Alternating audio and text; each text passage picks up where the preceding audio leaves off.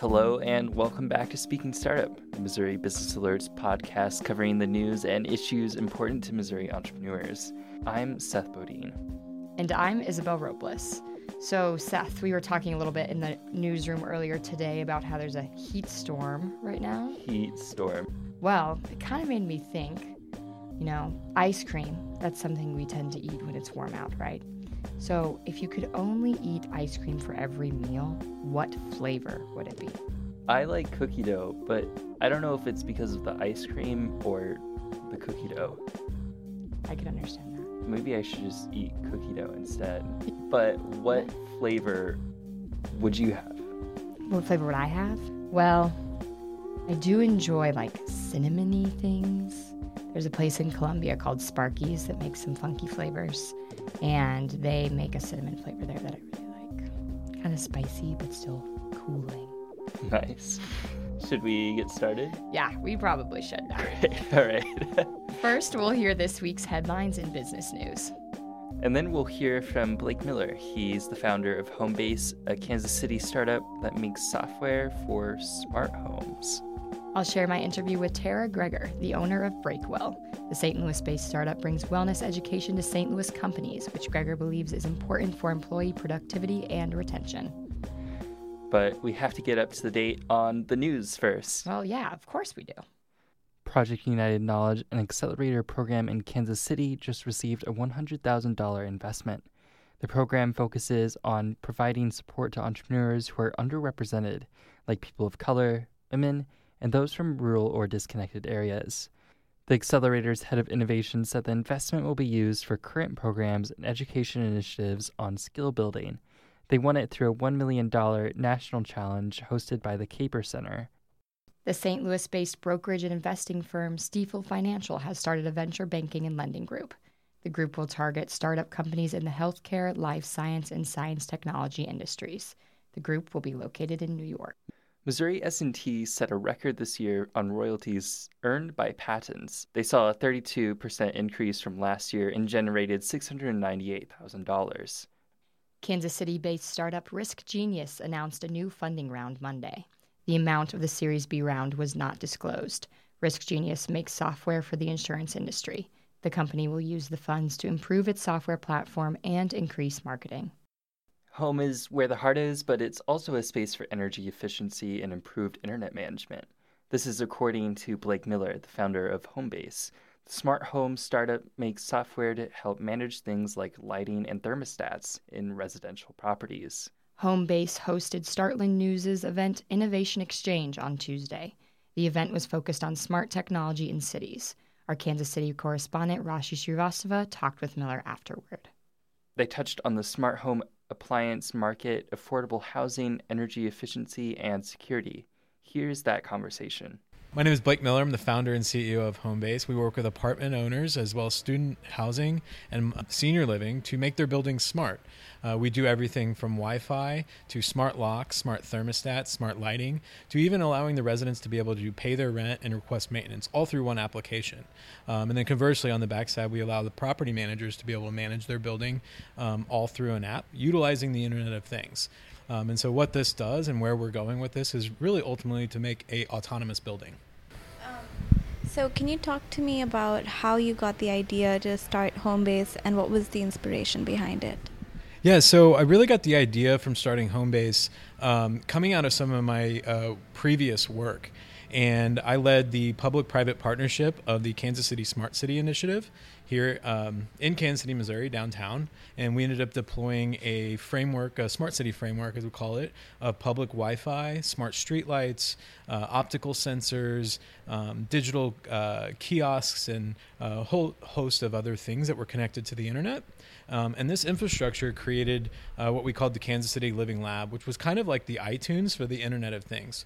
Um, our goal was to be able to allow entrepreneurs and innovators to be able to come in utilize the infrastructure that was deployed along our streetcar uh, here in Kansas City, and we wanted to be able to offer up all this infrastructure for folks to be able to build things on top of it and uh, had some um, you know eventual investors in, in Homebase say, how do we do what you're doing um, at the smart city level? How do we do that inside of our apartment buildings or these mixed use buildings that are really kind of like a microcosm of a city? And um, you know ultimately that kind of created uh, what is now Homebase today. So that was in uh, early 2016 when that started. Um, so you said that you started off with uh, apartments, especially for the elderly and for students. Is there a specific reason why you kind of targeted those two areas?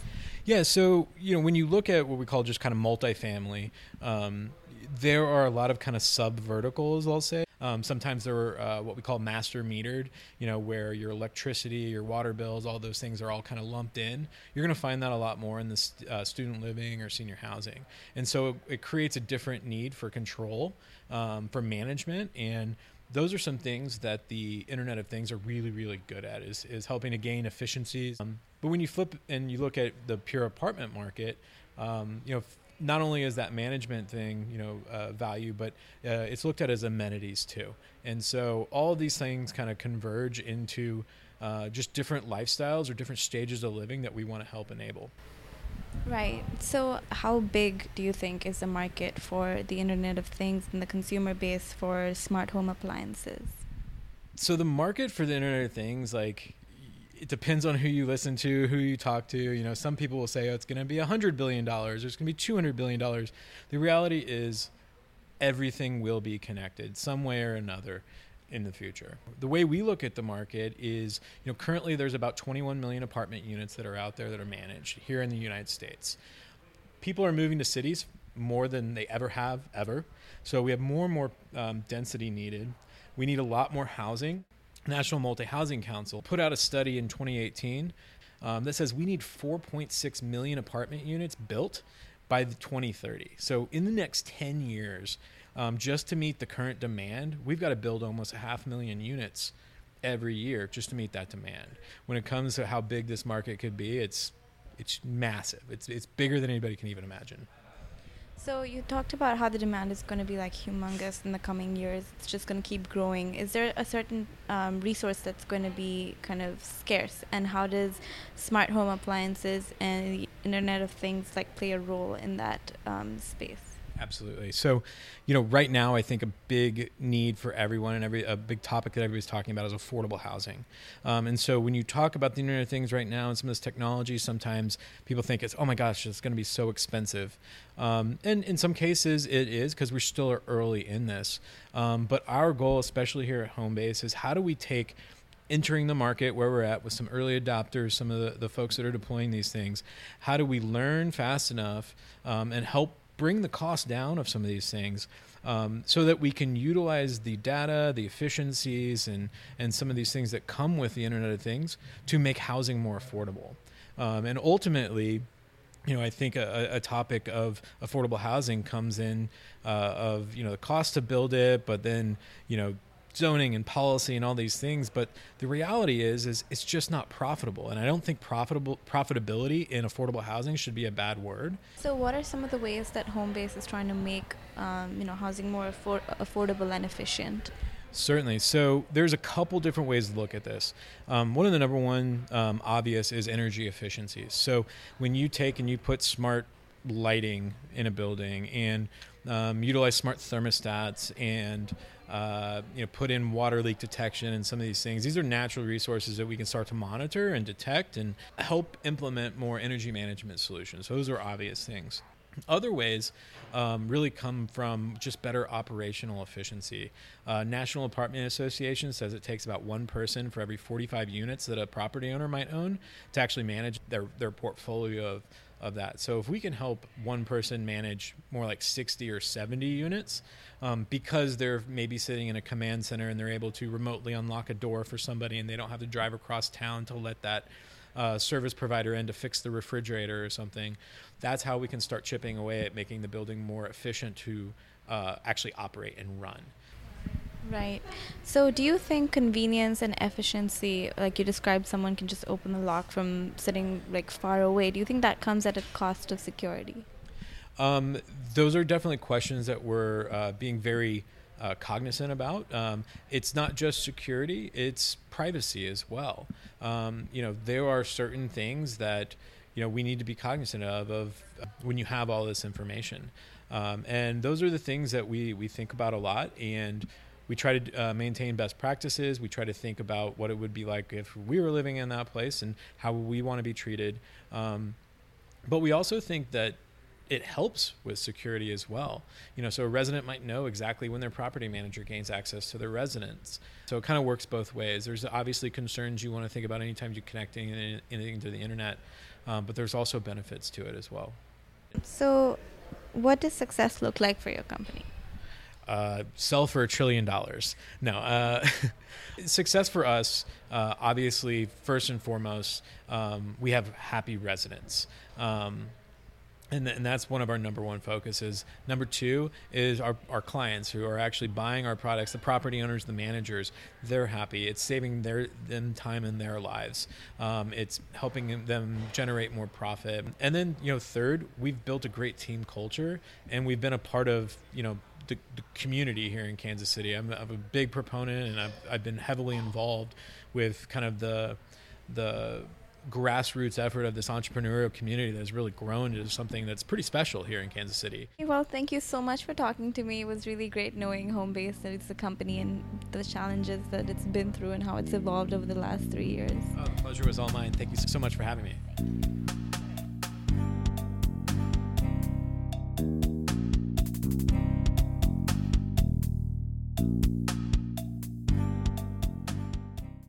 That was Missouri Business Alert's Kansas City correspondent, Rashi Srivastava.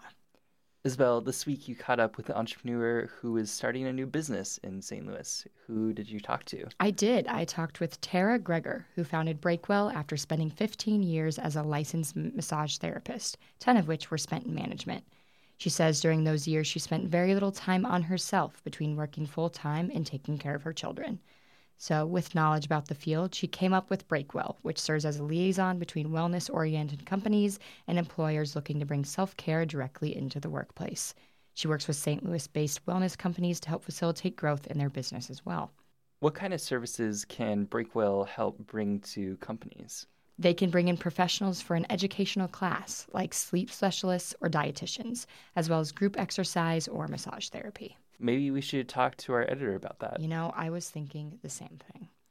Breakwell received a BALSA grant in the spring, which is given to first time entrepreneurs and provides educational programming in addition to the $1,000 grant. Here's that story we help employers elevate their employee experience. So we really help convey to employees that the company genuinely cares about them and that they are valued. So we know that employees are the most valuable resource. You know, it's it's not the client or the customer, it really is the employee who then works with your clients and customers. Why exactly is facilitating wellness breaks in the working environment beneficial?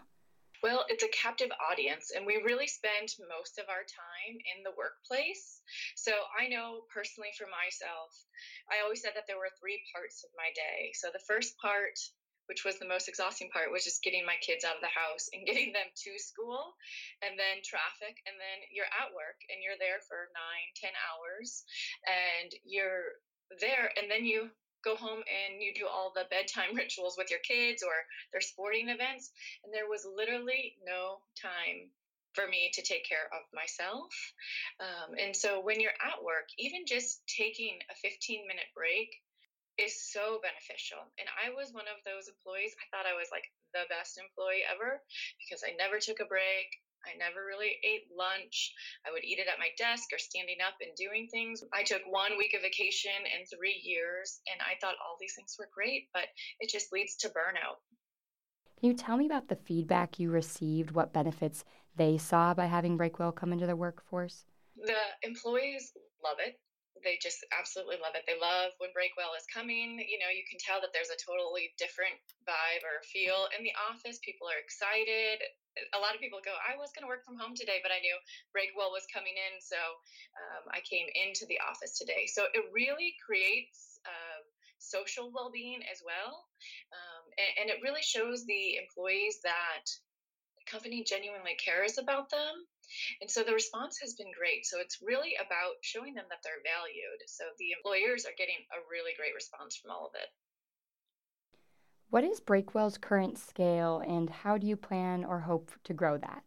So right now we are in the St. Louis market, and since there isn't another company like Breakwell and kind of all the things that Breakwell is doing, so we're housing all of these wellness professions under under one umbrella, basically. So anything that a company needs, we are that resource for them. So mostly we work with small and mid-sized companies to kind of be an extension of that HR team um, and help bring that in and provide these benefits for their employees uh, because maybe they only have one HR generalist in the office. Maybe they don't even have an HR department yet. But for some of the bigger corporations that want to bring on hands on uh, people to, again, facilitate some of these workshops and trainings, or if they just need an outside perspective, uh, because Breakwell, you know, is in this wellness industry and market and studies a lot of it. Um, so we're kind of just looking at the St. Louis market right now and getting that feedback. The biggest piece, though, is helping the wellness professionals. A lot of times they want to get into the companies and corporations but they don't know how to get in there or make those connections. And the companies really want to find the wellness professionals but the two do not know how to find each other. So breakwell is facilitating that basically as a wellness broker. So then what are the best practices for businesses who are trying to increase their focus on wellness just start. You don't have to know everything, you don't have to have a huge plan. But the biggest thing that we do is we go in and we do a well being discovery project with the company and the employees, and we start there. A lot of times people make the mistake of thinking that they know what their employees want, and then they bring programs in, and it's not well utilized. So they get frustrated because they've spent money and they've spent time and energy, and their employees aren't really grateful for it. So asking is a huge piece of that. And having a third party like Breakwell Ask is even more beneficial because we get a lot of the insights and some of the information that maybe they wouldn't have told their HR department or the CEO or the owner of the company. Are there any other goals that you have for Breakwell that you could share with me? Really, it comes down to helping people live a better life, helping employees feel like the company knows that they're human and that they're valued. So it's it's just really simple goals and it just breaks it down to being human. So if a company is doing this and their motive is to lower healthcare costs, employees see through that. They're like, why are they doing this? But the only motive for Breakwell is to really help companies show their employees that they care about them and that they value them as an individual and a human. So it's just very simple.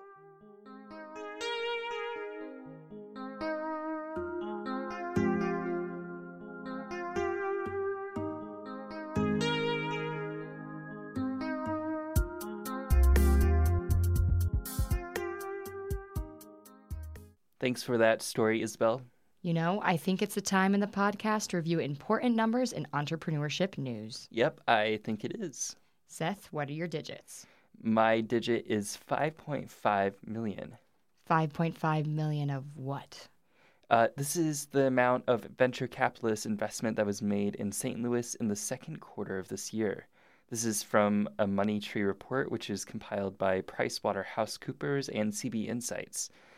That money went to four companies, including Keystone Bio, a company that is developing treatment for Alzheimer's and heart disease, and Curate, which makes event planning software. So far this year, St. Louis startups have raised $11 million worth of venture capital, lower than at this point last year. What's your digit? My digit is 21. But first, Seth, I have a question for you. What is your favorite Pokemon? Oh man, I'm I'm basic, but I'm gonna say Pikachu. Ugh, Ash wannabe. I guess so. Uh, what What's your favorite Pokemon then? Hmm, probably Charmander. So, how do Pokemon relate to your digit of 21? This is how old you have to be to enter a Pokemon themed pop up bar that will be coming to St. Louis next February. Pokebar will feature trivia, card battles, and team competitions. Guests will be able to have Pokemon themed burgers and drinks. The bar will pop up other places worldwide, and St. Louis's location will be secret for a little while. Put down February 15th and 16th in your calendar if you're interested for the experience. Tickets cost $45. Gotta catch 'em all. That's it. Seth, as we close out of the podcast, will you hit us with some inspiration, preferably a quote? Okay, here it is. I was okay with personal questions because I feel like my story can heal a lot of wounds. That gave me the ability to have the strength to be as open as I could because I want to leave my print on this world. That was Wesley Hamilton, founder and executive director of the nonprofit Disabled But Not Really in Kansas City. He's a co founder of The District, an entrepreneur led youth group outreach program. Recently, Hamilton appeared on the Netflix show Queer Eye, which has a new season out on July 19th. And that's all for this week. This has been Speaking Startup from Missouri Business Alert. This episode was produced, edited, and hosted by Seth Bodine and me, Isabel Robles. Our theme music was produced by Elliot Bowman. We'll speak to you next week.